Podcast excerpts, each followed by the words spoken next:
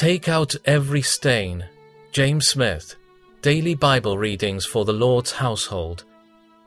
Wash me thoroughly from my iniquity, and cleanse me from my sin. Psalm 51 2. Sin is spiritual filthiness. Sin defiles the conscience, corrupts the imagination, depraves the heart, perverts the will, pollutes the mind, sets the tongue on fire by hell, stains the life, and renders the man totally and eternally unfit for heaven.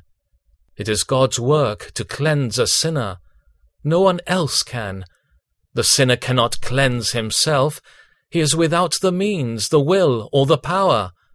But God in mercy does, and he does it by his Son atoning, by his Spirit renewing, by his providence working, and by his truth purifying.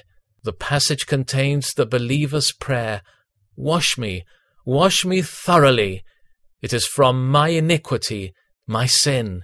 Wash me, for I have discovered my filthiness.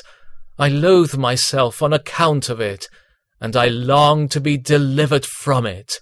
Wash me thoroughly, take out every stain, erase every impression, make me whiter than snow. Sin always pollutes and defiles. A believer cannot rest in pollution, and therefore prays, Wash me thoroughly from my iniquity, and cleanse me from my sin.